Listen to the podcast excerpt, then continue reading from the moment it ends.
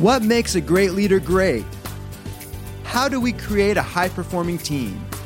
And when we say leader, we mean everyone, because everyone is leading their own life. Will yours be a life by design or a life by default? Those are the big questions, and this podcast will answer them. Welcome to the Becoming Your Best podcast, where we help you apply the 12 principles of highly successful leaders. Because great leaders will produce great results.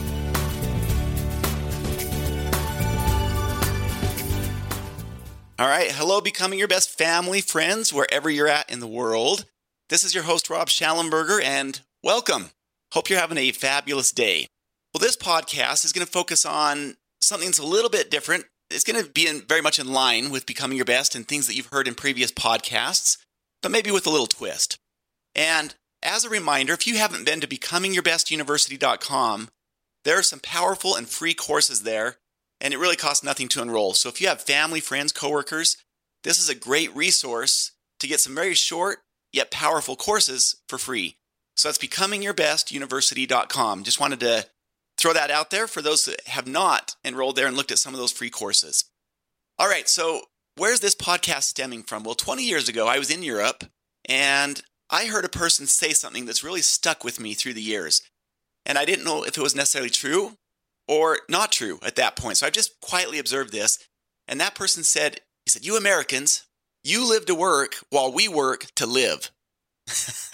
now, at that point, again, I didn't know whether he was right or wrong. Now, since then, obviously having been in the Air Force, that was an incredible experience, you know, being all over. And then with becoming your best, having trained and spoken to thousands of people all over the world. So this is something that's always stayed in the back of my mind.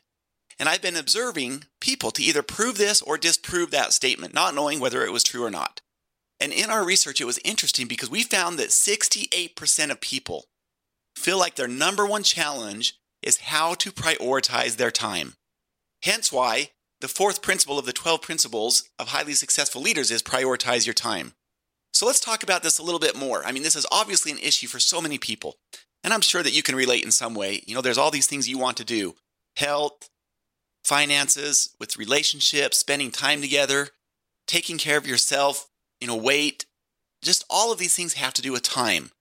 And really, it comes back to this root cause well, are we living to work or are we working to live?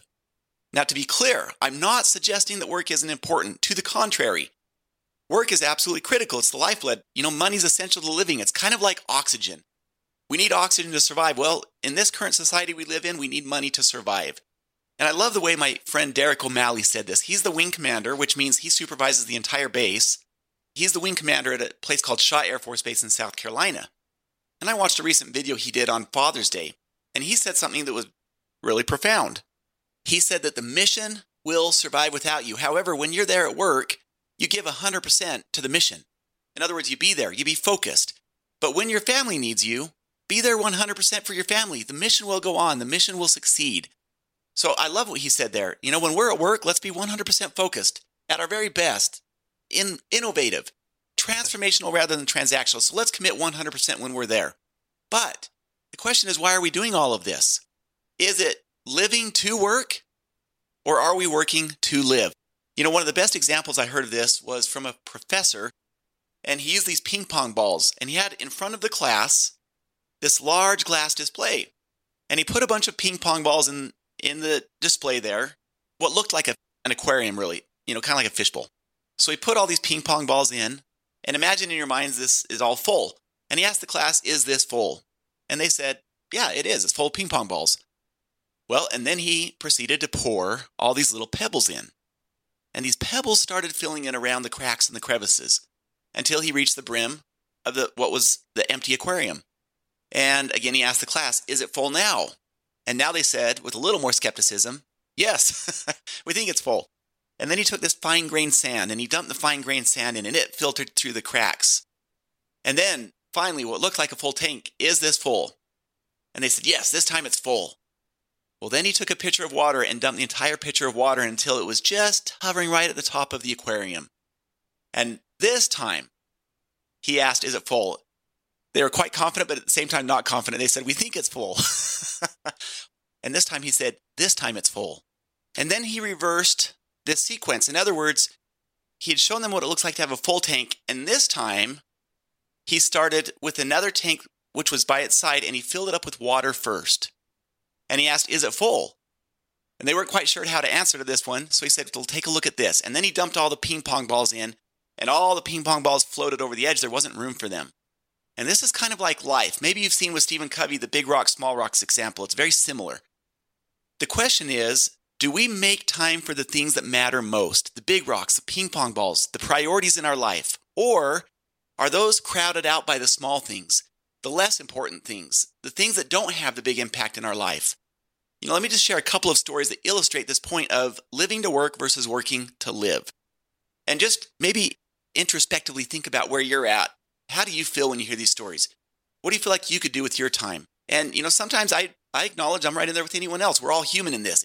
It's easy to get lopsided if we don't take care of ourselves and those we love. And there's a story that illustrates this well. I've shared this before on another podcast, so it might sound familiar. There was a father who came home from work. He walked in the door, and it was probably like 8, 8.30 p.m., somewhere in there, fairly late in the evening. It had been a long day at work, 12 plus hours. He walks in the door, he opened up his laptop, he was going to fire off a couple more emails to finish off the day. And then his young boy walked out of the bedroom. He came up to his side, got his dad's attention, and asked, Dad, how much money do you make in an hour? And the dad looked at him and he was a little irritated by the question. He said, Well, if you have to know, I make $25 an hour. And then the son's response is, Dad, could I borrow $25? And then now the dad was really irritated. It had been a long day. He already had a short fuse anyway. And he said to his son, Son, go to your room. If you want to earn the $25, you can earn it, but I'm not going to loan you the $25. And with that, the son turned around and went to his room. Well, after a few minutes, the dad's heart softened a little bit and he realized he'd probably been a little too hard on his son. And so he got up and he walked over to his room. And as he entered his son's room, he could see that his son had his head down and was crying. And he apologized to his son and he told him, Son, I'm sorry. If you needed the $25, you probably had a good reason for asking for it.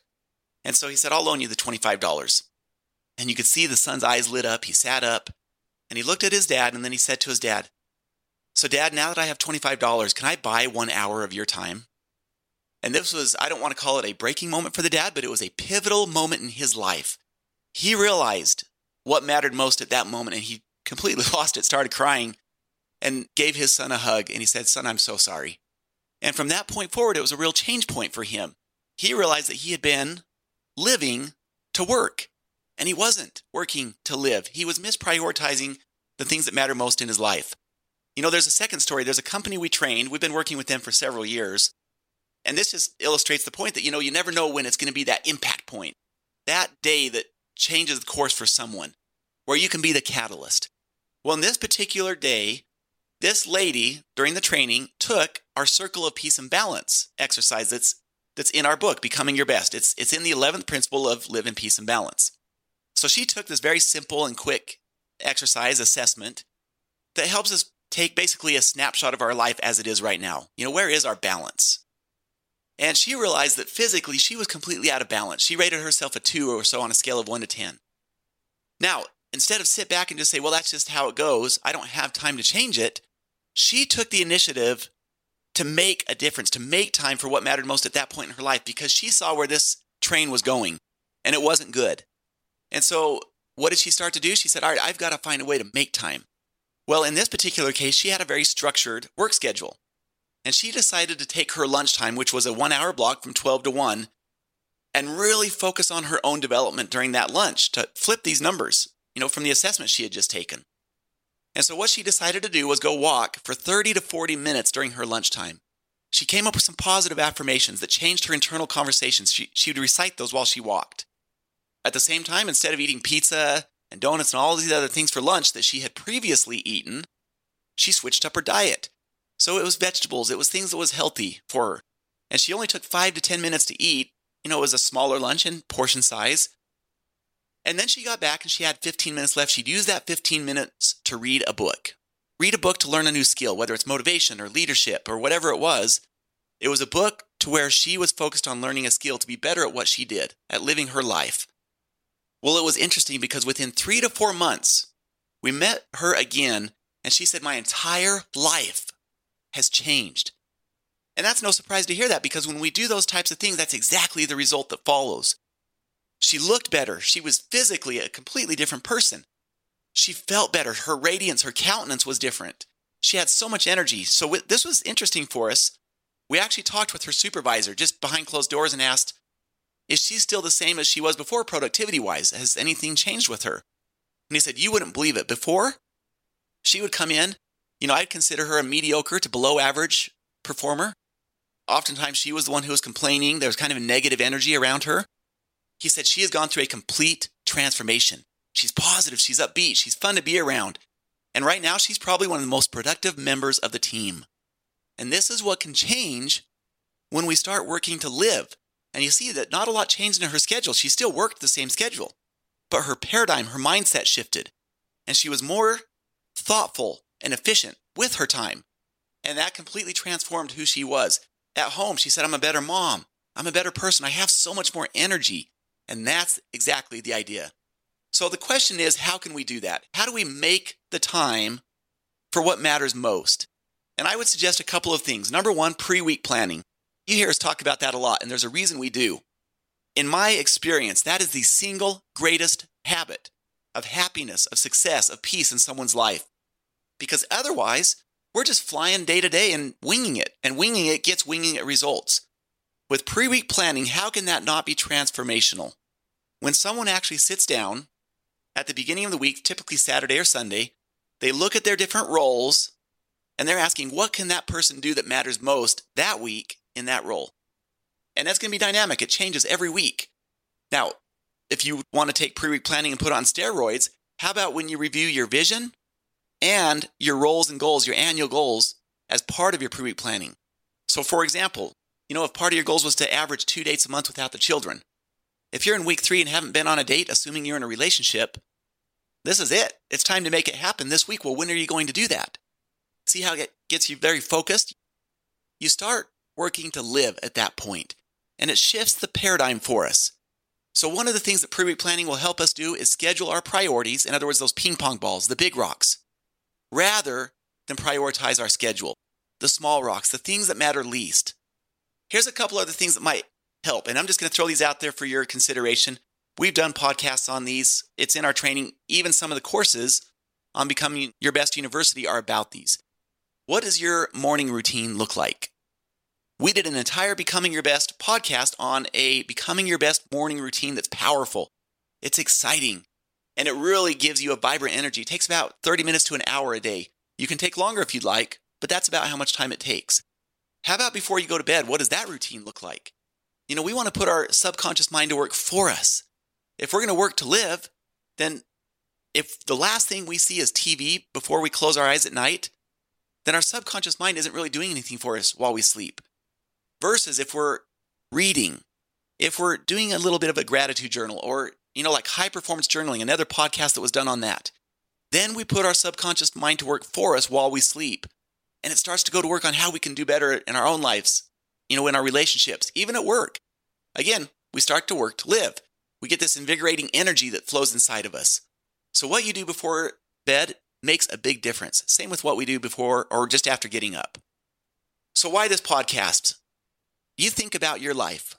I'm sure you know someone who had something happen to them and it was dramatic and it was sudden and it was not anticipated. And it really threw the people for a loop who were around that person you know what? Maybe it was a car accident. Maybe it was something that happened in their life. We get one shot at this life, and tomorrow's not guaranteed for any one of us. And that's why we don't want to say in the back of our mind, you know what? Yeah, that all sounds good. Maybe I'll start doing this in six months. Maybe I'll start doing this in a year. We don't want to live a life of regret because we don't know if we have that six months. We don't know if we have that year or that 10 or 20 years. This is the time. You've heard me say this on other podcasts. I'm such an advocate of let's not procrastinate these types of things that can have a big impact in our life. Because once today passes, we never get it back. And so let's focus on doing the things that matter most. Just like Derek O'Malley, the wing commander, said, when we're at work, let's be 100% focused. Let's be a great team member while we're at work. We'll call that the mission. Be focused on the mission. But after that, let's be 100% focused with our family, with ourselves. And how do we do that? Things like pre week planning, what we do in the morning. Where do we do the things that matter most? annual goals that allow you to step away and have some family time so that you can be 100% focused on you. The whole point is if we don't make an effort, in most cases, if we don't plan the time when it will happen, it tends not to happen, and we just start living a life by default. And so hopefully this podcast has been reflective for you. You know, as you look at your own life right now and you evaluate that, do you live to work or do you work to live? And I think we all know people who live to work. And again, I'm not saying not to be focused on that. That is important. But if a person is spending 70, 80, 90, 100 hours at work, what's happening to the other parts of their lives? And that's only a question that someone can answer individually. No one can answer that for someone else. I'm just putting it out there to ask us to look introspectively and ask us, what are we doing to live? And how are we focusing on what matters most in our lives? So that's part of the spirit of becoming your best. Hopefully, it's been something that causes a little bit of reflection out there. And I would invite you just to consider one thing that you can do to better work to live. What's going to happen after work, even during work on a lunch break if you have a structured schedule? How about before you ever show up there? What can you do that matters most and brings that energy and vibrancy back into your life? So, again, this is Rob Shallenberger wishing you a great and fabulous day wherever you're at in the world. Thank you for listening. Would you like help to apply the 12 principles of highly successful leaders in your life, in your family, or in your organization? Call us today at 888 690 8764 to speak with a helpful representative to evaluate your situation and how we can help. Or you can visit becomingyourbest.com. Whether it's a corporate training event, keynote, workshop, trainer certification, or personal coaching, it would be our pleasure to serve your needs. Once again, call 888 690 8764 or visit becomingyourbest.com today.